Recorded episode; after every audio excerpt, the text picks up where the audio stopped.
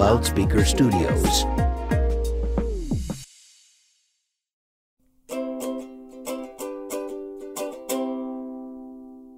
Hey there! I'm your host, Sarah Monares, and you're listening to the We Podcast, where together we find inspiration, encouragement, and growth through stories and real talk. Here we navigate the messy human experience together. We raise our voices and speak our truth. In this space, we value the conversations that broaden our perspective and help us fully understand that we are connected, we are capable of growth, and that we are not alone. Are you ready? Let's get real. Welcome to the We Podcast. Today I have the amazing Shannon Curtis with me. And just so you can get to know a little bit about Shannon, she has been making music for 25 years. First and foremost, first, she was the front woman for a Christian light rock band in her 20s while also being a pastor's wife. Then, as a divorcee, she was composing broken-hearted love songs after leaving both her marriage and her religion.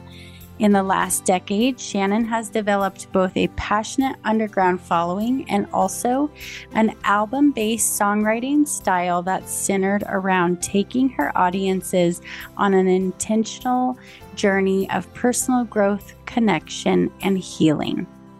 This remains true in her new 80s inspired synth pop album, Good to Me, which was just released and is very exciting.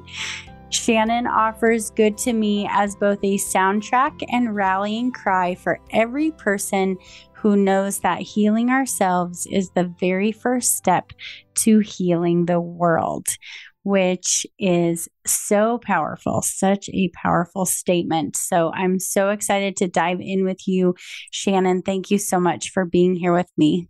Thank you so much for having me, Sarah. I'm so excited to be talking with you today. Yay. All right. So let's dive in. So I got to listen to some of your music. We will let our listeners know how to how to listen in as well, but I love your story. Love what has kind of brought you to where you are today doing what you're doing. And so why don't mm-hmm. you just dive in and let everybody kind of know what has brought you to this place of writing these songs that are so I mean, they're really mission based songs, right? Mm. They have a a huge heart center, but also a mm. important, powerful message that you're getting out into the world as well. Mm, thank you for that. Yeah, you know, I I've known for a long time that I not just wanted to do music, but felt to borrow from a previous from a previous version of my life called to do music. yes. And and and it was a really I mean I had a moment when I was studying pre-med biology in college where I knew that I actually was not going to apply to medical school and I was going to do music because I felt just deep inside me that that's what I was supposed to do. And I didn't actually, I didn't, even though I was a practicing Christian at that time, I didn't associate that with a God moment or as a God moment, really. It was something else, but I knew it was undeniable. It was one of those things that your soul just knows, you know? And so mm-hmm. I, I, it was it, it, was scary, but I but I set about trying to figure out how to be a person who makes music. Like that was just it's completely unknown, weird path to you know. There's no prescribed path, and so you just really kind of have to make up a make up a bunch of it as you go along.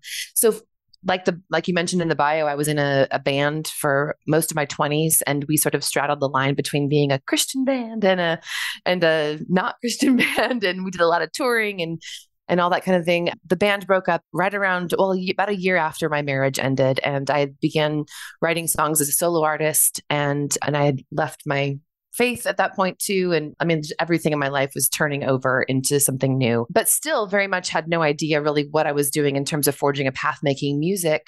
It's a scary, vulnerable thing to, to, first of all, to create anything, anyone who's a creator out there, like, and just putting your words down on page, putting your brush to the canvas, how whatever your form of art is, it's a vulnerable thing to to create and to step into that.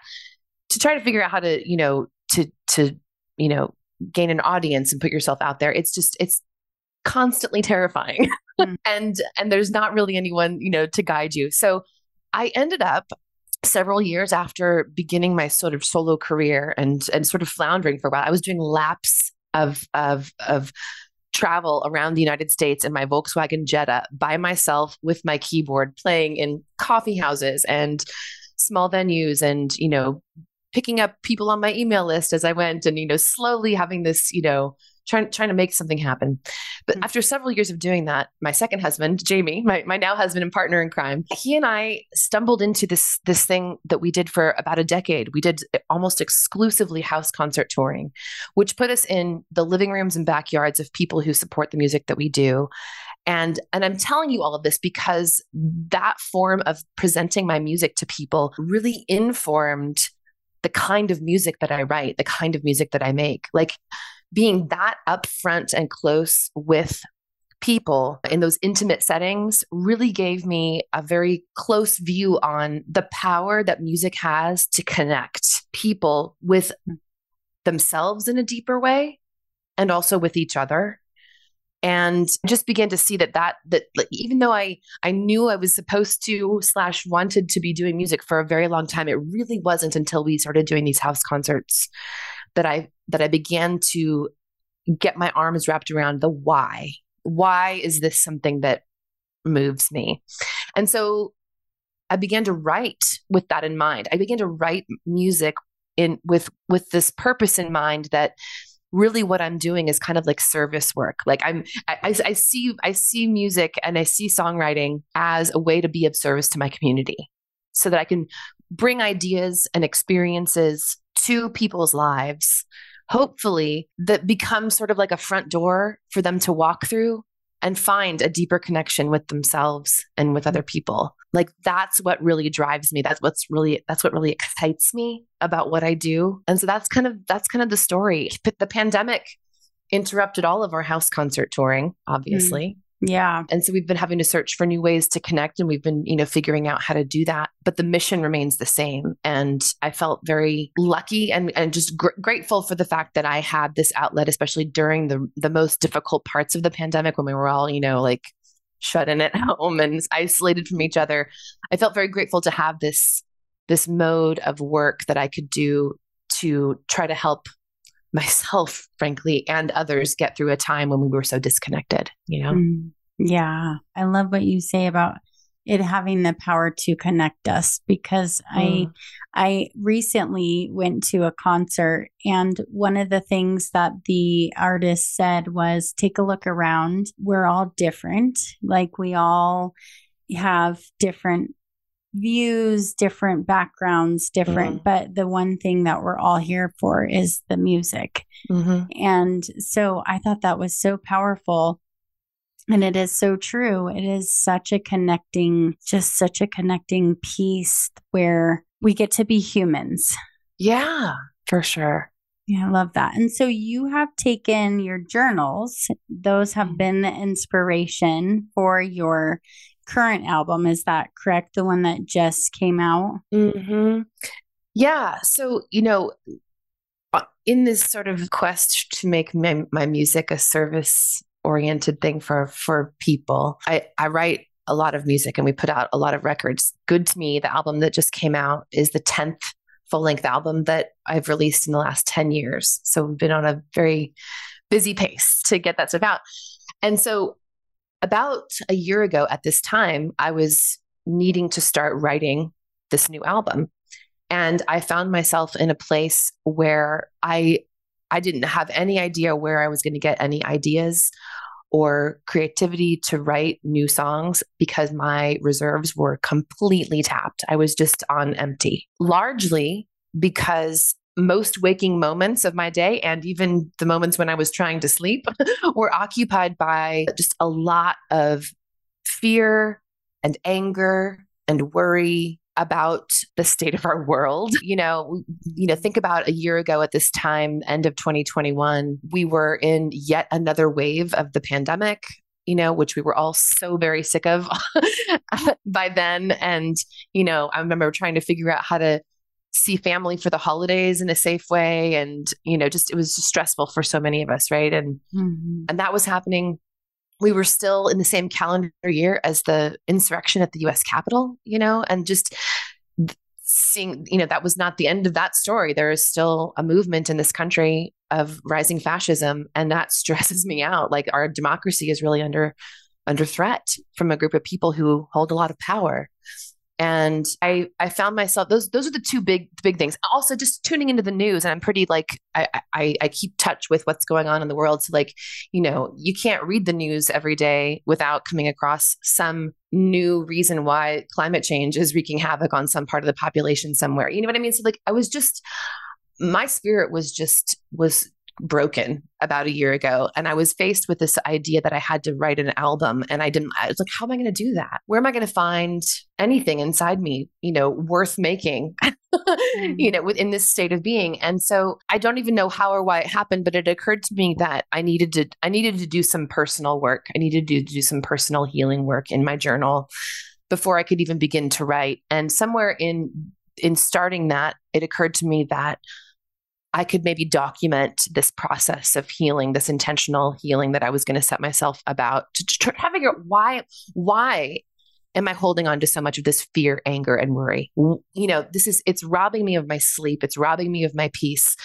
I wanted to dive in and figure that stuff out. But what if I were to document that, not just in my journal, but then use those journal entries to become songs and actually share this process that I was going to go through sort of on a personal level with my community via songs. And and so that's how the album idea was sort of born. Really, it was just me kind of opening up the pages of my own journal and sharing that, sharing the results with my community. You know, this felt scary mm-hmm. to do that mm-hmm. in one sense. Like there's going to be some ugly things revealed, and there were, you know, things I'm not super proud of in terms of like how I was coping with some of the stressors, you know. But you know, that's that's part of what the healing journey was for me was to excavate some of those things that that weren't working, and mm-hmm. and that meant taking a really honest look at at, at what I was doing to myself in trying to cope in ways that that weren't serving me.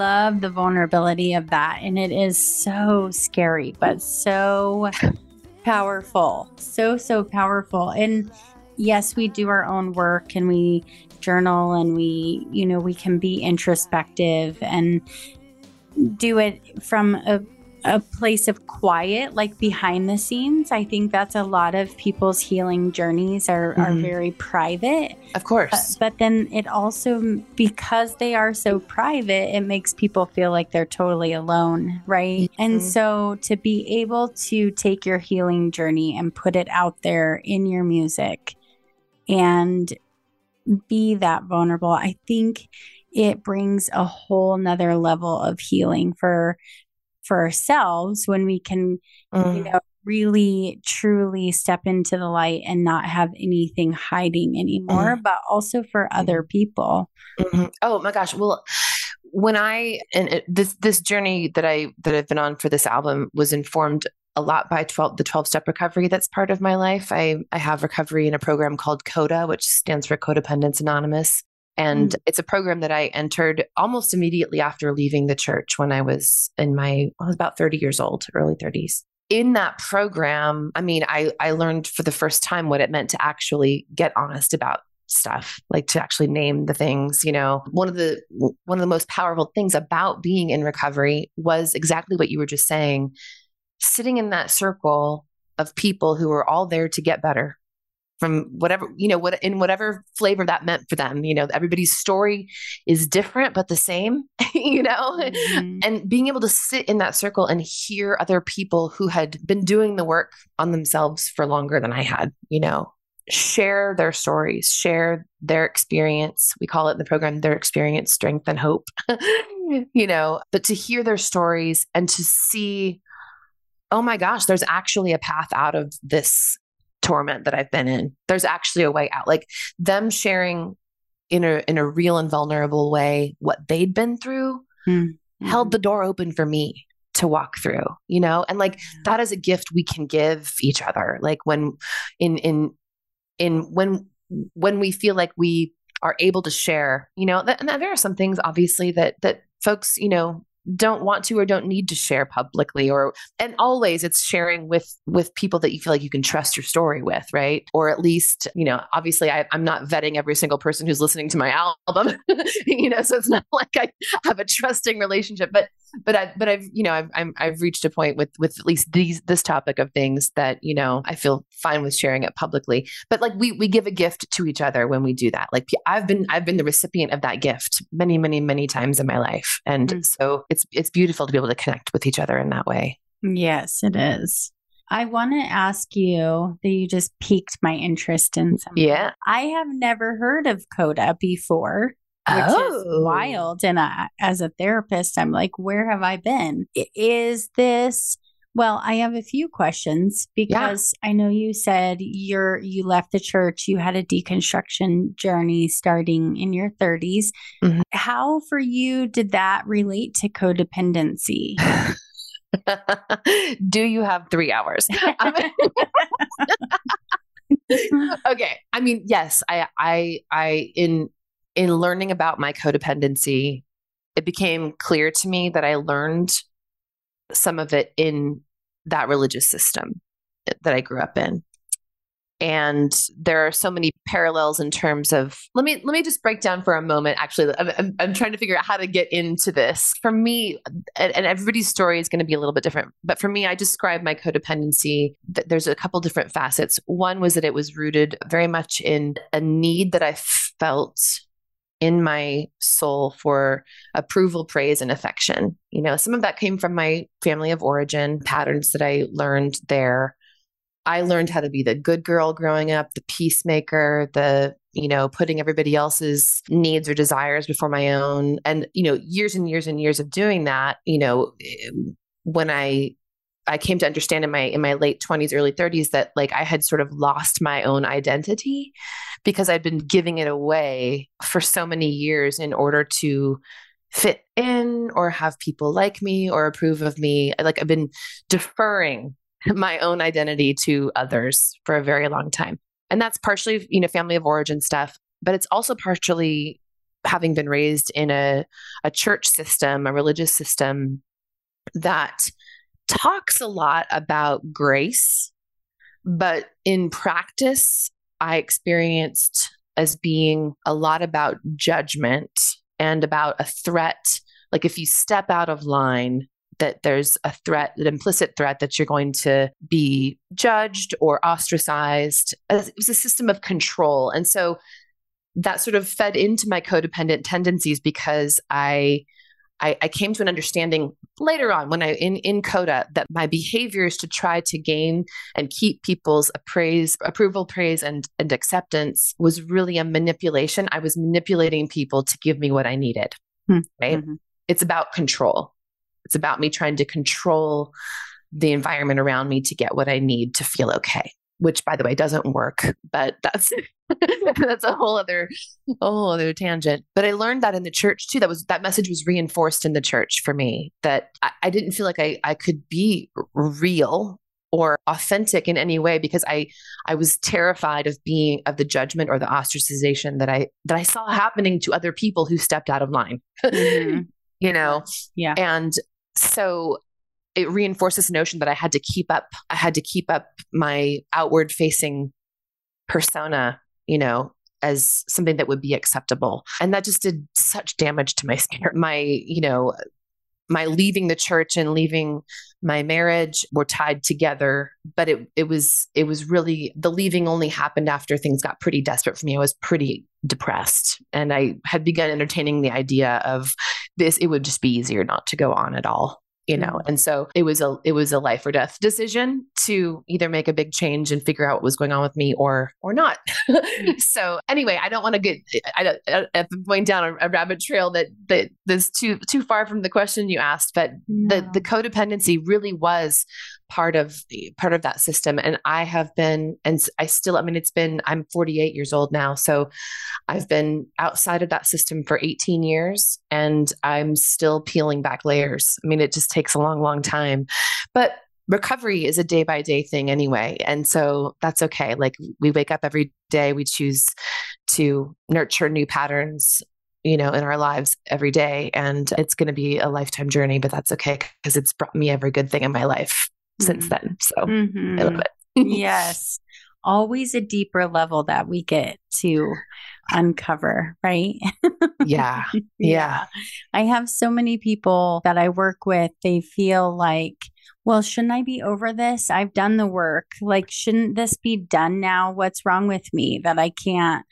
Move forward or why does this keep mm-hmm. coming back up for me and it's like this will probably come up for the rest of your life in mm-hmm. different ways but you know you're not at step 1 like you were mm-hmm. before mm-hmm. now when it comes up you're at step 50 it's it's mm-hmm. it's different right so i think there is a lot of self-compassion to be had in that journey. Oh yeah. But it is and I can I can totally relate because mm. I would say my deconstruction journey really started probably 10 years ago and I feel like I'm mm. a little mm. tiny baby still in a lot of ways.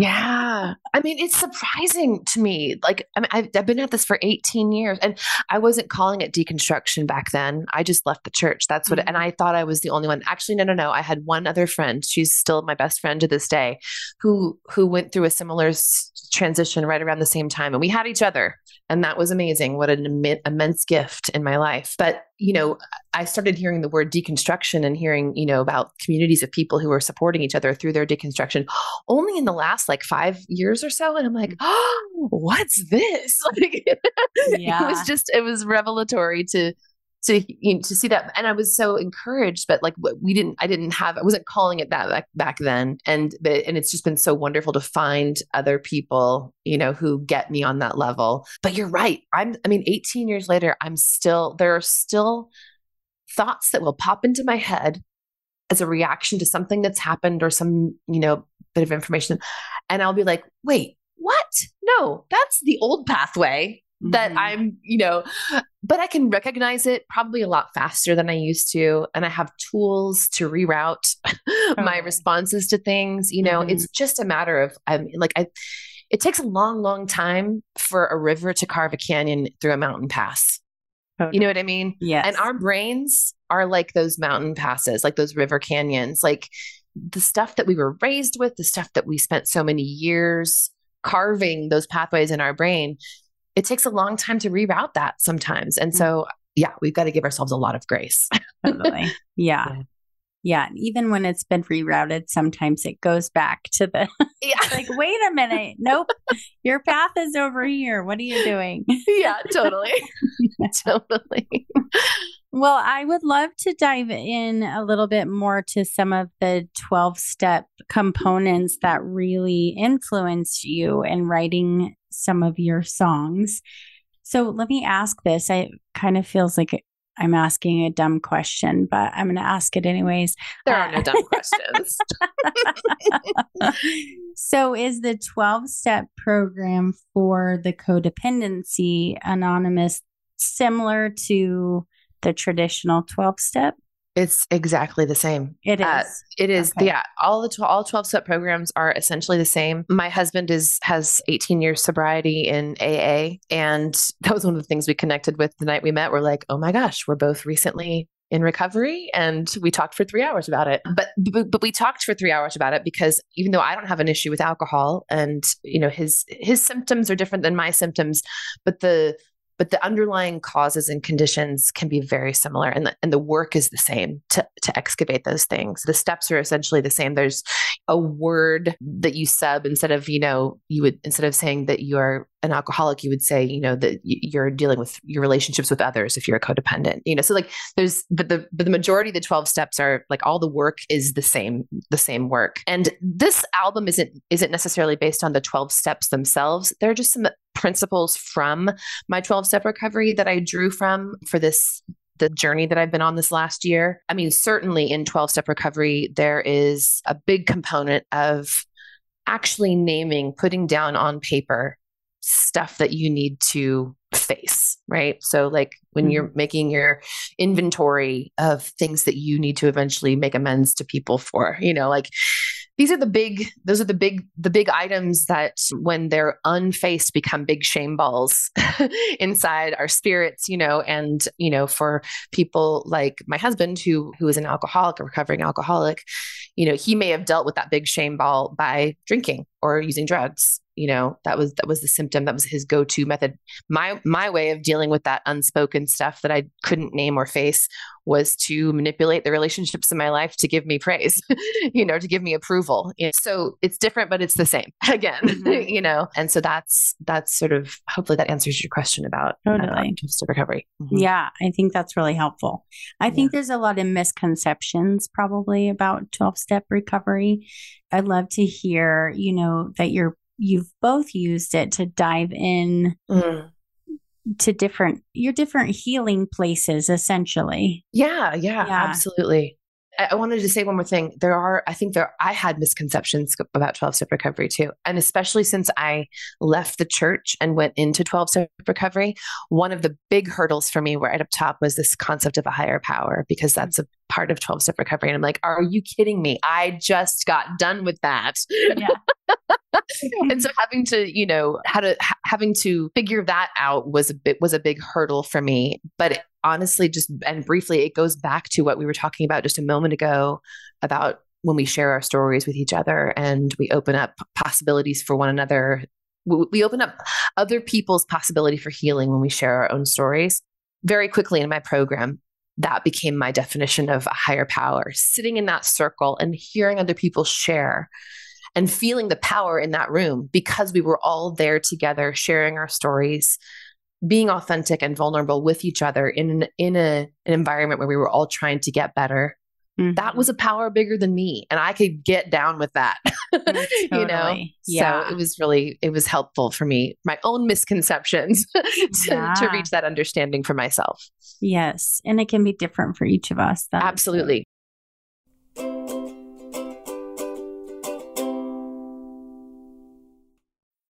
Support comes from Delta V Digital, helping businesses navigate the digital landscape by transforming ordinary strategy into true digital market leadership with a suite of services including search engine optimization, paid search campaigns, and data driven design and development for actionable results that energize your business. Learn more at deltavdigital.com.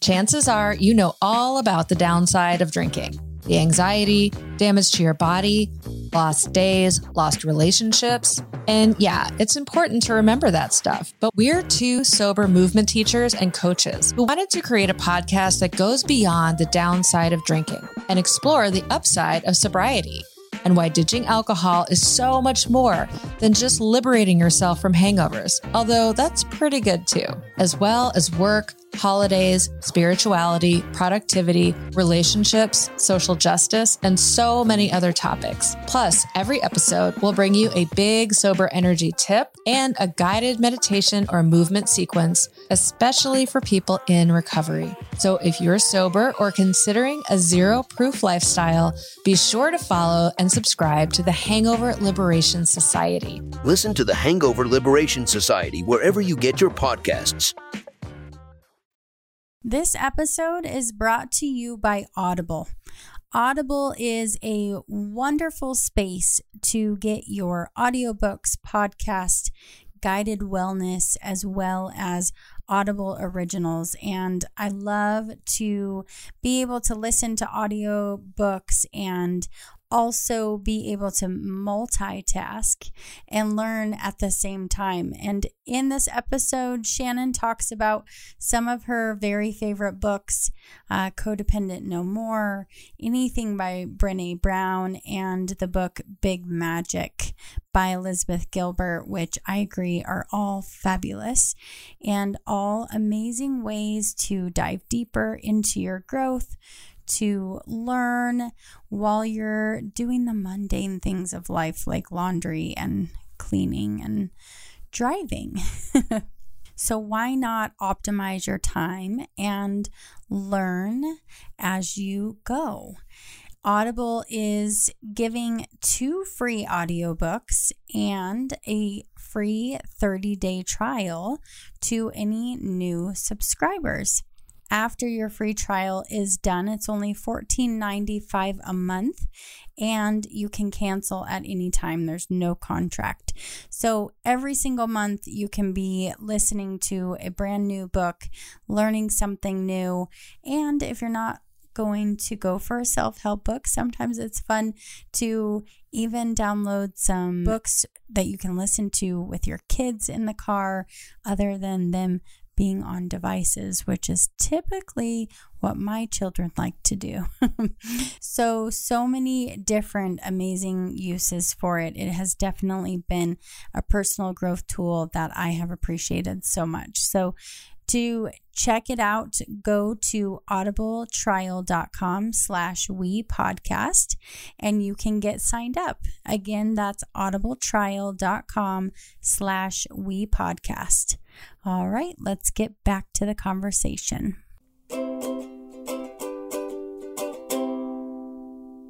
There is such power in coming together and lifting each other up. Mm. We Mhm. I we need it.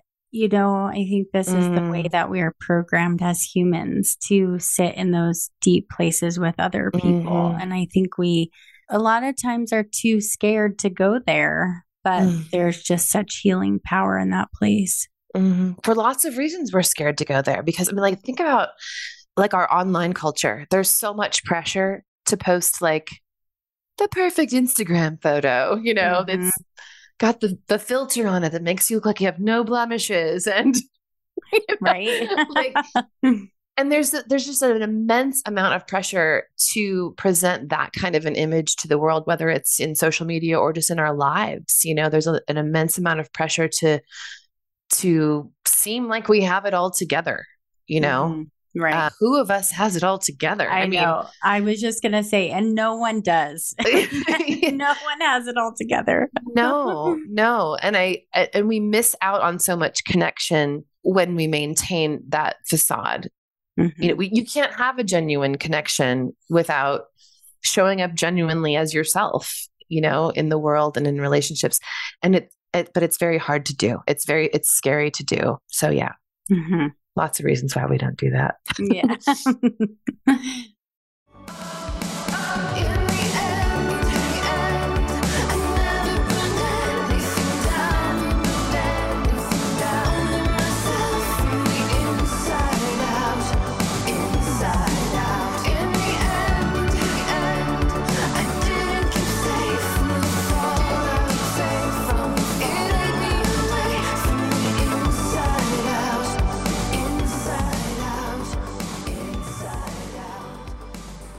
right. I want to just dive in a little bit too. So, for your song from the inside out, oh yeah the recovery concept there that you kind of you pulled from was identifying failed coping mechanisms. Can you Mm. tell us more about that?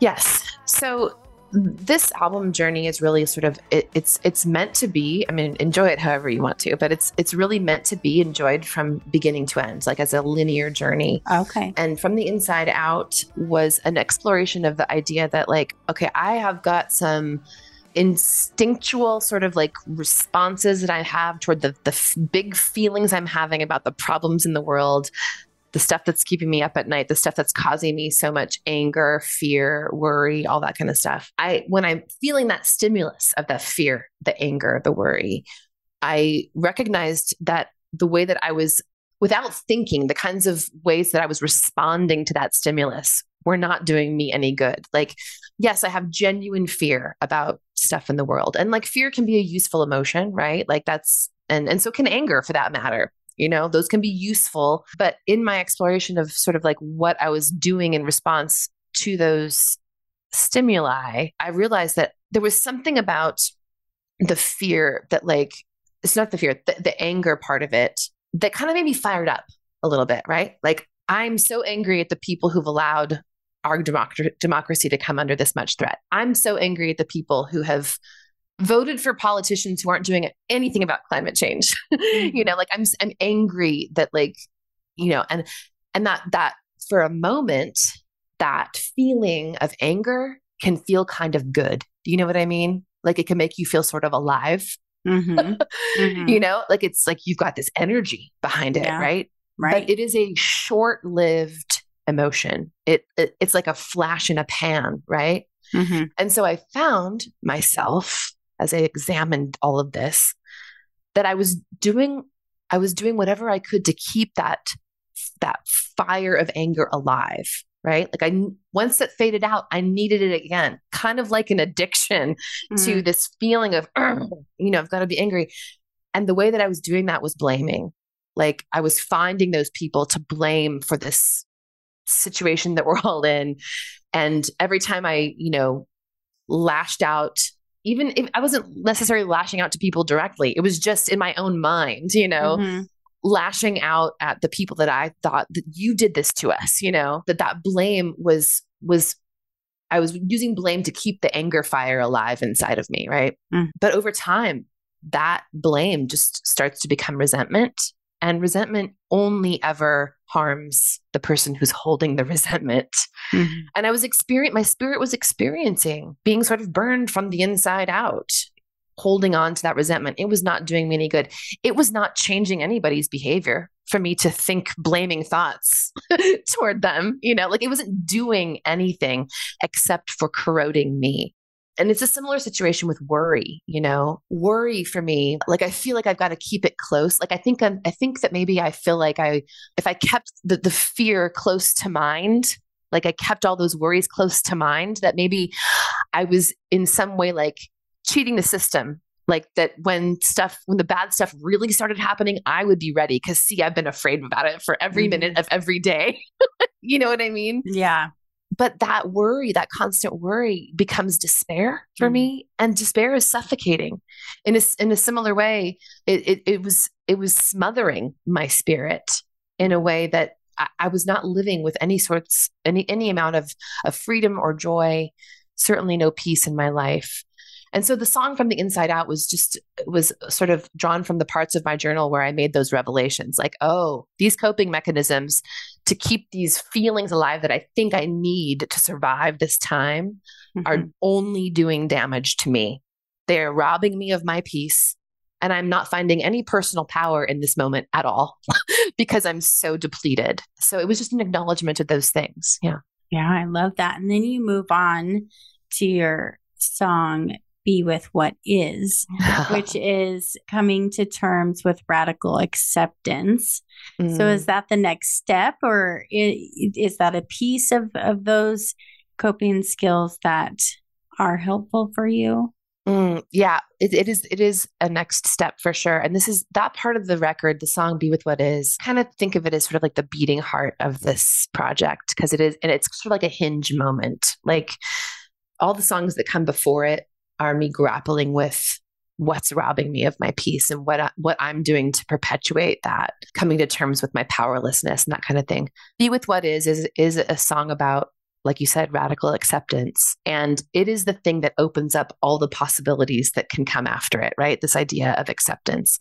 And this is also where one of my recovery tools comes into big play in this project. In, in 12 step recovery, we have a, a saying that we recite at the beginning of all of our meetings called the serenity prayer again I had to get over this the word prayer in my Mhm. post-religious you know life but i've made peace with it and the serenity prayer is actually a really important sort of mantra to me. It's something that is present in my life every day. And it goes like this it says, God, grant me the serenity. And you can, whatever God means to you. That's the mm. beauty of 12 step recovery is that that that word God can mean whatever you need it to mean for you to, mm. to represent what you need. That God grant me the serenity to accept the things I cannot change, courage to change the things I can, and the wisdom to know the difference for the song Be With What Is, the first thing I started out doing was just making an exhaustive list of all of the things that I don't have the power to change. And it was illuminating to make that list. There were there were like two categories of of items on my list. One category was like things that were are really obviously things I can't change. Right? I can't change the weather. I can't change traffic. I can't change the economy. I can't, you know what I mean? Like big thing. I can't go back in time. You know, there are, there are, although that would be cool. And I love reading books about time travel, but you know, like I, like there are very obvious things that I don't have the power to change. And then there was this other category, like pretty much everything else on the list felt kind of squishier to me because they're all things that I have definitely tried to change, but they all have to do with other people. Like what other people think, how other people behave, other people's expectations of me or how they think about. Like it's all about other people, like other people's business. Hmm. you know, yeah. I recognize that, you know, in my trying to change those things that I don't have the power to change, I create so much suffering for myself when I don't just accept the fact that I don't have power over those things. So be with what is is really just an expo- it's just an expression of like, look, you know, the chorus lyrics say, well, it might be raining and I'd rather it be dry, but it's crazy making to try and fight the sky. Like, like that's an obvious example. It's the same thing when you're talking about stuff you can't change regarding other people. Mm-hmm. And so just sitting with that, being with it doesn't mean that I'm ex- that I'm approving of it. Like even if stuff is absolutely wrong, shouldn't have happened, shouldn't be happening, right? Acceptance doesn't mean tacit approval. Like that was a big lesson for me in that was that I can I can accept what is real without judgment. Hmm. And there was a lot of freedom in that. Yeah. I love that line that you just so good. I live in the Pacific Northwest, so it's raining a lot. yeah. so let's look at the last two. I want to make sure that we touch on these because you have two other songs with some really powerful insights that are related to them. Hold still.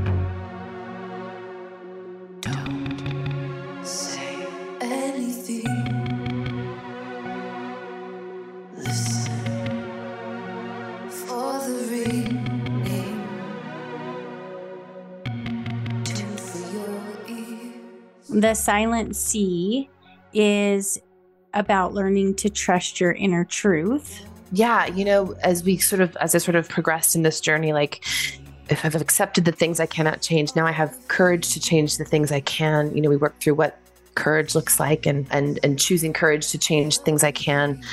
I, I made a list of all the things I can change, right?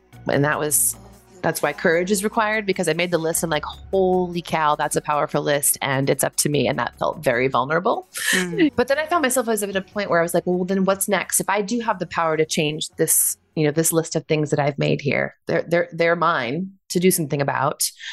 What do I want to do about them? You know, and that felt like, okay, I, w- how do I figure out what's next? What step do I take? You know, and, and the silent sea became sort of just a meditation on the idea of, of getting still, getting back in touch with those original feelings that were fueling the bad coping mechanisms earlier on. But now that I've released those, now can I listen to what those feelings are telling me like messengers? Mm. Can I can I listen to what they're saying on a in a in a in a more still place and listen to what my fear and my anger are telling me? Yeah. Are they giving me messages about things that I value? You know that that's something that that's useful for me to know because then i can act according to those values mm-hmm. are they telling me about needs that i have and if i can identify those needs then maybe i can actually act toward you know getting those needs met meeting those needs for myself and so the silent sea is you know I, I think that i have had moments in my life and i talk with a lot of people who have expressed this too that it's that it's scary to sit with our own feelings. It can be scary because they're really powerful and like feelings are powerful and they they can lead us into places that feel dark or scary or uncertain. But also I I I, I found for myself that that is the power of those feelings is that that's the place where I learn about myself, mm-hmm. what I want to be about, who I want to be, what I need to do for myself. Mm-hmm. You know, that's the beginning, that let silent place. And so that's what that's what that song's about.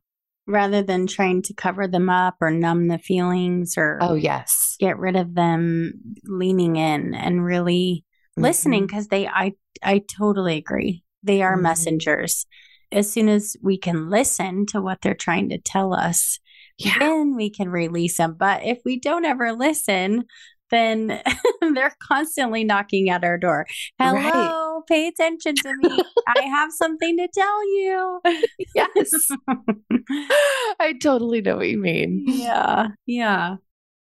Because I am.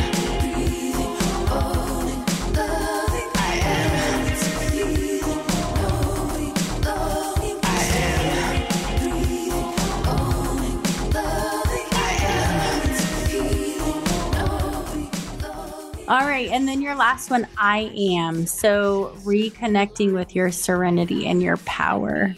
Mm, yeah. So I am comes right after the Silent Sea on the album, and I I set myself sort of like a the task of really taking inventory of okay I've I've I've let go I've identified coping mechanisms that aren't working for me I've let them go I have I have practiced radical acceptance around things you know I have I have identified the areas in which I do have the power to change things. I have listened to what I need as a starting place for like stepping into, you know, using my agency in my life, you know, that kind of thing. And so the, the song I Am is kind of just like a series of affirmations about like, you know what? I actually have a lot of power. In the in these circumstances that were making me previously feel so powerless, so helpless, so just swirling and like drowning in you know the fear the worry the anger. I actually do have quite a lot of power in my day-to-day experience in my life to define who i am what i want who i'm going to be about what i'm going to be about who i'm going to be as a person. And so i am is just it's just the, the lyrics to the song are pretty much I mean, I had to make a few things rhyme here and there, but like other than that, they are drawn almost directly from just a stream of consciousness, you know, set time journaling, just telling myself, you know, you know who you are.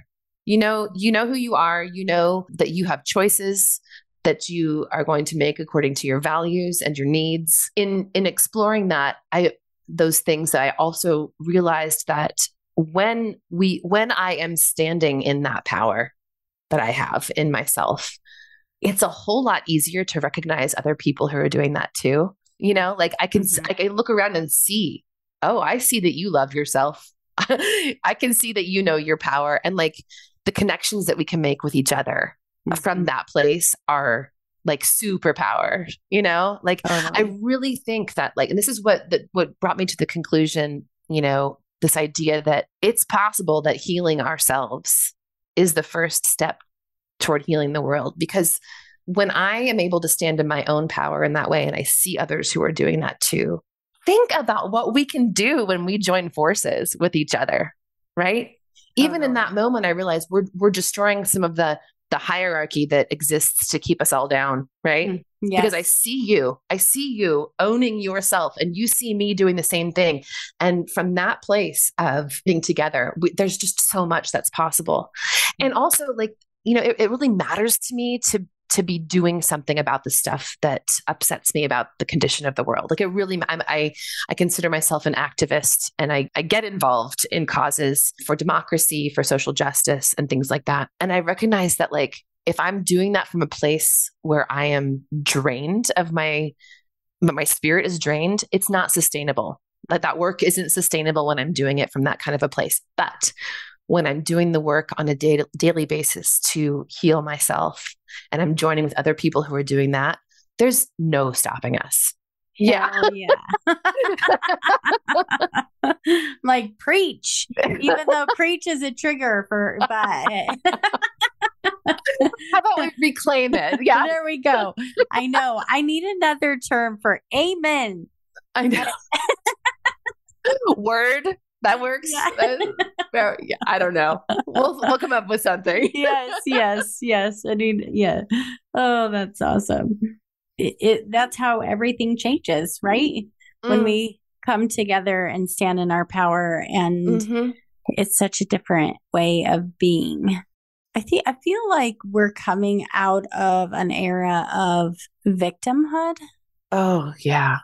and I feel it shifting. I don't know if you feel it shifting, but Mm. I feel like, you know, the generations before us there was a lot of, you know, I don't have power over myself. I, other entities or powers have power over me. Mhm. And now we're really moving into a place where we are more empowered within ourselves and understanding how to take responsibility for ourselves and how to Mhm. make our own changes. And I think that's really huge. hmm Well, I mean, we we live in a society that has a, that has existed within a structure, within a system that's reinforced that victimhood, Right. that that powerlessness, right? That, that- Mhm. That's what that's what the social hierarchy has been all about. That's what patriarchy is about. That's what racism is about. It's about you know keeping in place these this power structure, right? And like Mhm. I think, you know, I'm so glad you brought that up because I, I think that you're right. It is changing. And I think it's been changing for a long time. I think each generation has done their work to Yeah. chip away. And that was one of the things I realized, you know, in, in this in this project that I was on, that I put myself on this last year. There are people throughout history who have experienced much worse circumstances personally and societally than I'm Mm. experiencing right now as a middle-aged white woman in America. Mhm. Yes. And I read what they wrote and I hear the songs that they sung. And they managed to figure out how to have peace in their lives and how to stand in their power Mhm. in much more daunting circumstances that I'm in in this moment. And that inspires me. You know, they they held the door open for me, Mhm. you know. Uh, and so yeah, I think you're right. I think I think things things, things are shifting and we owe it to the folks that came before us to our gratitude for having shifted what they were able to shift in their lifetimes too. Yeah. Yes. I totally agree. So much gratitude. I want to ask you really quickly do you have any favorite books? I know I'm totally shifting oh. topic. Any favorite books related to codependency or Oh. your journey? It doesn't have to be related to codependency, but Well, Uh, I mean, I haven't I haven't actually read it in quite a long time, but she's come out with a new version, so I think I'm actually going to be picking it up. But Melody Beattie's book "Codependent No More" is sort of foundational, and I read it for early on in my recovery. But if anyone's interested in learning about codependency, that's a great place to start. We'll hear your stories told in other people's stories. Yeah. most likely if you are if you are somebody like me. But I I am I'm a huge fan of the work of Brene Brown. I imagine you are too. I'm just Mhm. guessing from some of the language that I hear you using in your podcast. You know, Daring Greatly was a, was monumentally monumentally impactful for me. Her book Daring Greatly, but her most recent book Atlas of the Heart has kind of become something of like a manual for me. Like I I read through the whole thing, but I keep it handy also because when I'm experiencing a feeling I'm not sure what to do with, I can honestly probably find it in there and be like, okay, what's this all about? you know, yeah, yeah. very, very helpful. And in terms of like bringing the creativity aspect of it into it, Elizabeth Gilbert's book, Big Magic, it is Mm. fantastic. She really, really gets into sort of the, the underlying sort of spiritual condition in in the act of creating and it's beautiful and encouraging and you will feel less alone when you read that book I love that one too. yeah We are right there. We yeah on the same wavelength. I love i it. love it so Yes. glad so glad All right, I'm going to go ahead and ask you my questions. So, the first question is is what do you feel has been the most vital to your growth? my recovery that's like an easy answer and it's also the a big big answer because my my recovery i believe that it's responsible for every good thing in my life. It's not like it's an entity that does that for me. It's me showing up to do that work right? Like it's it's up to me to to take hold of that. But like i in my professional life in my marriage in my family relationships in my friendships my recovery is it whatever is good in any of those areas of my life i believe it's a result of my recovery work Mm-hmm. Walking away from this podcast, what do you want to make sure that people know? how, how do you distill that to one thing You you can you can choose more than one if you. oh gosh i mean like on like an existential level i want you to know that you're okay and you're enough and you're you you got this. But I want people to know you know, and, and I guess just relating this to, to the journey I've been on and the, the album that we just put out, I guess I would I would tying it to that would want people to know that if you're experiencing a lack of peace in your life, are you feeling disconnected to your own power in any way? Those things belong to you. Peace belongs to you. Power belongs to you. And you can grab hold of them when you want them. Soak that in. Rewind, listen over and over again. Your album, it comes with a companion book, or is that companion book already out? Or tell us a little bit about that. Great question. Yeah. So the album came out December 2nd, and you can stream that anywhere you stream music worldwide. You know, we, if you listen to Spotify, you'll find it. My name is Shannon Curtis. The album is good to me. We hope you go listen to it. The book, there's a companion book that's going to be released. It's right now we're releasing advanced copies just to our supportive community. There's a group of people that that sort of on a monthly basis support the work that my husband and I do. And so they're getting advanced copies because they are special. But the the book will be more widely released in 2023. And the book is I have reproduced those journal entries that became the songs. So the journal entries I, I cleaned them up a little bit for like readability but but essentially it's just what i what i wrote in my journal in response to each of these prompts you know a series of 10 prompts that became the songs in the album. The prompts are in there too. So you know for anybody who is thinking hey you know maybe some of these ideas would be interesting for me to explore they can take those prompts. They're not related in any way to the the sort of root issues that i was struggling with but they are more broadly you know applicable to kind of whatever whatever kind of struggle a person might be experiencing. So the prompts are there for folks to go on their own journey through this these ideas as well that'll be coming out in 2023 Awesome. Okay. How did do how do people become a supporter like these special people that are oh getting- this how do i become a special person I love it.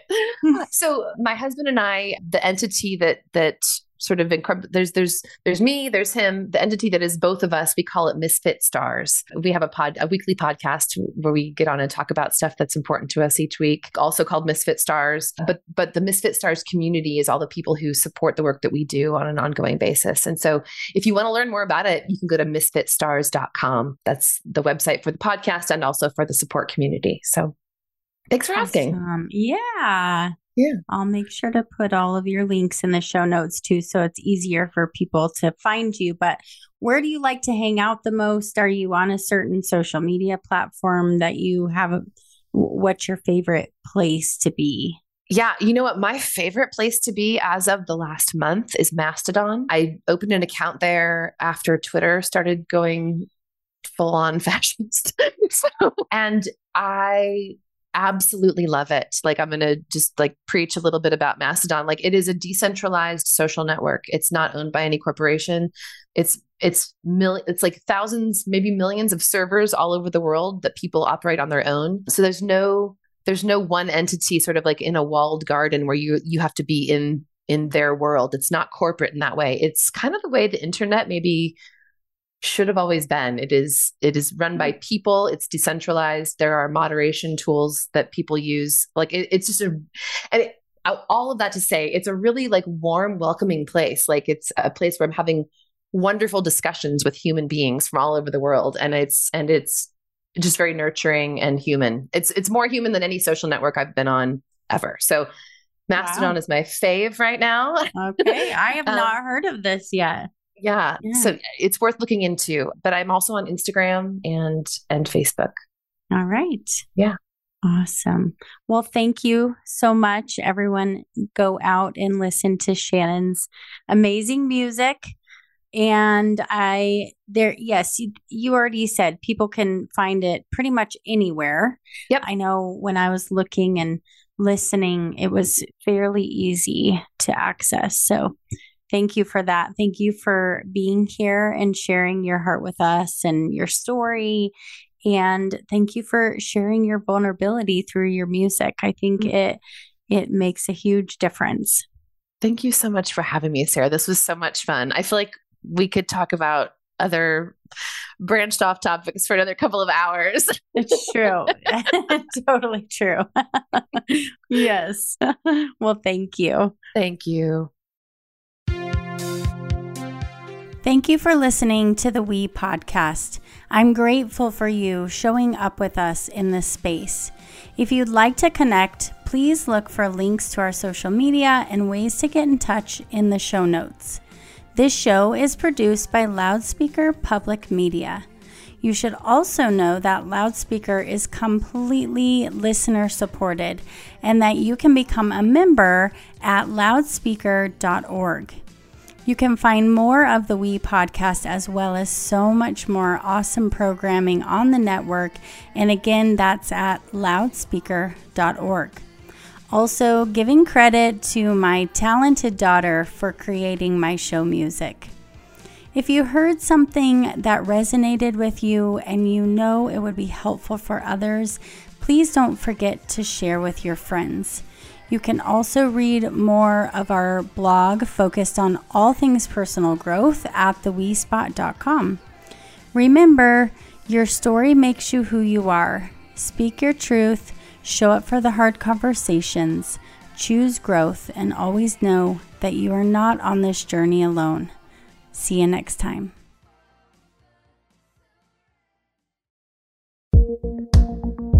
This has been a listener supported production of Loudspeaker Studios. For more on this and other programs, visit loudspeaker.org.